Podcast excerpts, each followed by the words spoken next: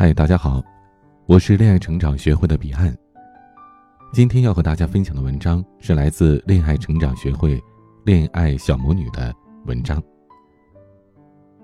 最近我遇到的案例都堪称教科书级别的，今天就和大家来分享一个送礼物的真实故事。故事女主叫娜娜，在网上认识一个男生，两个人异地。这男生自称是上市公司的继承人。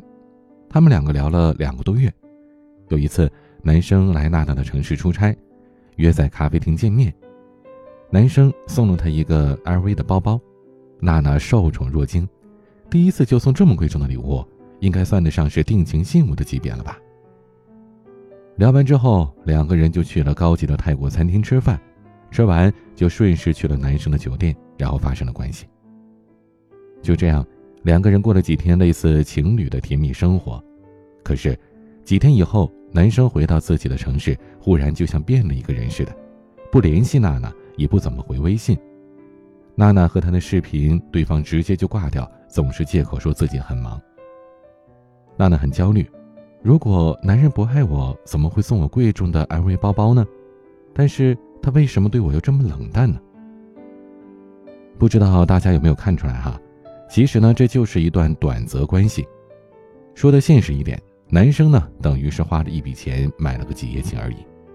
从一开始他就没有想要从长的经营这段关系。更何况在娜娜的案例里，男生的经济条件非常好，可能送一个 LV 的包根本不算什么。所以，对于送礼物这件事儿，一定要看明白。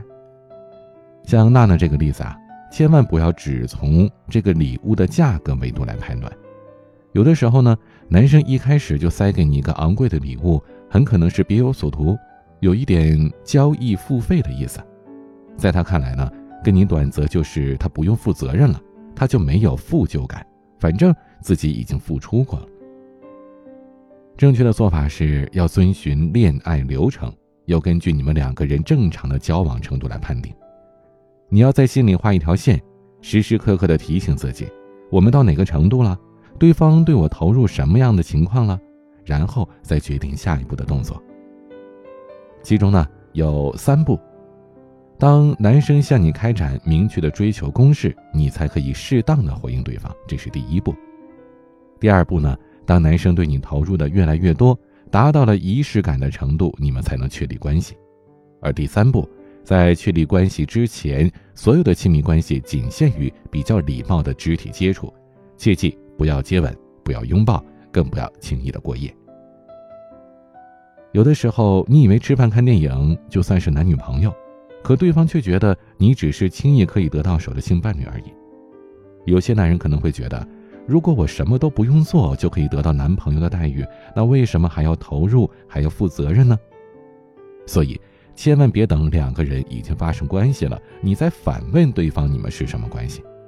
走到这个程度，再掰回到正常的轨道上，这几率是非常小的。我们再说回到娜娜这个例子，我们接下来重点说一说：假如一个男人送你礼物，那你该如何从他送给你的礼物上判定你们交往的程度，看出他内心的真实想法呢？首先，男人送女人礼物啊，确实是有一种投入的体现，但是他送你什么礼物，这里边大有名堂。随着交往程度的不同，你在男人心里的地位会非常的明确，所以他送你的礼物呢有三个不同的阶段：基础阶段、中等阶段、最高阶段。基础阶段呢是男人送你礼物只是为了取悦他自己，只要是一个正常的男人哈，都知道得给女朋友送礼。那送礼这件事本身呢，它不能说明什么，尤其是在两个人交往的初期。送礼嘛，很多时候就是一种形式，像情人节、圣诞节之类的，大家都得送。这个时候，你在男人的心里有多大的分量，不能根据对方给你送礼物就能下判断，因为他送给你礼物只是取悦他自己。为什么这么说呢？咱们换位思考，如果是男人刚交往一个女生，两个人新鲜劲儿还没过呢，那么送礼最直接的目的，不就是希望女孩子收到礼物之后？可以很开心和自己撒个娇、夸夸自己之类的吗？这个呢，就是非常基础的欢愉需求，所以是初级阶段。那么该怎么做呢？其实很简单，女孩子呀，最好的选择就是积极的给予正面的反馈，满足男人在这个阶段的浅层需求，提供给男生情绪价值，让他们取悦你的同时，也可以取悦到自己。那咱反过来说，如果女孩子在这个阶段就坐地起价，狮子大开口要礼物，可以吗？如果你条件比较好，是女神，价值明显是高于对方，可以考虑。但是如果你们两个人的价值不相上下，而且呢关系不是很稳定的这个阶段，对于礼物提出太高的要求，就可能会把感情给做没了。第二个层次是中等层次，男人送你礼物呢是为了取悦你。当交往到一定的程度，男人才会开始认真琢磨这个问题：我的女朋友是谁呀？你喜欢什么呀？我送什么才能真正的取悦到你呢？这个时候，他才开始记住并且照顾你的喜好，而为的就是更好的得到你。这个时候，除了继续的积极反馈给对方，你可以进一步的考察对方了。怎么考察呢？用四维判定法，从时间投入、金钱投入、精力投入和情感投入这四个维度去考察对方送你礼物的用心度。咱们就举个很简单的例子啊。一个男生送你一个透明的唇膏，那你要知道啊，润唇膏这种东西呢，无色无味，它不代表着任何的喜好偏向，怎么送呢都不会出错。他可以把这同样的一款润唇膏买上几十支，送给几十个女人。所以呢，这样的礼物我们通常是把它称为可替代礼物，价值是很低的。所以衡量礼物呢，不能完全看价格，只有。当一个礼物送到你手里，让你有一种这个礼物就是写了我的名字的这种激动，才说明对方是愿意为你投入大量的时间、精力、感情，愿意花更多的精力去了解你。这个时候呢，才能说明你们的感情是比较稳定的。而到这个阶段，这种礼物就叫做写了你名字的礼物。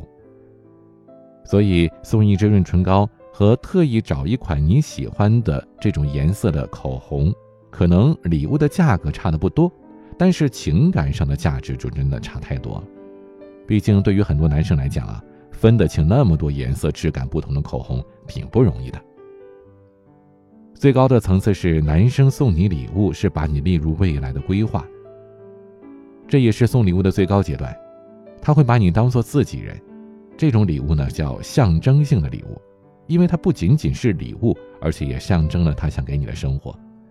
一般来说，像钻戒、彩礼、房子、蜜月旅行、带你的爸妈出去玩等等，都可以归到这个类别。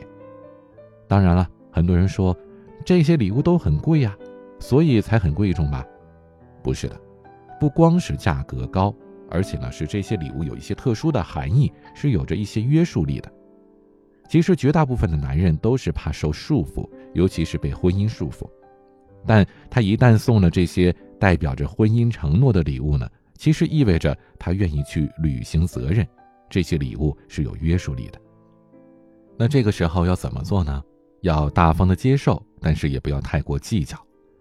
不是说男人不给你彩礼钱、不买房送车，就说明他不需要你。那只需要这一类的礼物有着象征的意义的，就可以算是象征性的礼物了。具体这个花多少钱呢？或者是什么样的形式呢？不要太计较，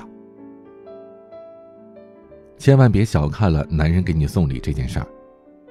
经济价值贵的不一定它价值就高，最终呢还是要根据两个人交往的程度去细细的考量。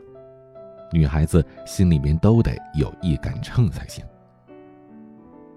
我们一直主张说，在恋爱当中不要过早的发生关系，但是呢，总有些姑娘没有经住甜言蜜语。在没有完全掌握主动权的时候，就把自己交出去，结果事后男生的态度是越来越冷淡。这个时候，女生要怎么做才可以扭转局面，重新掌握主动权呢？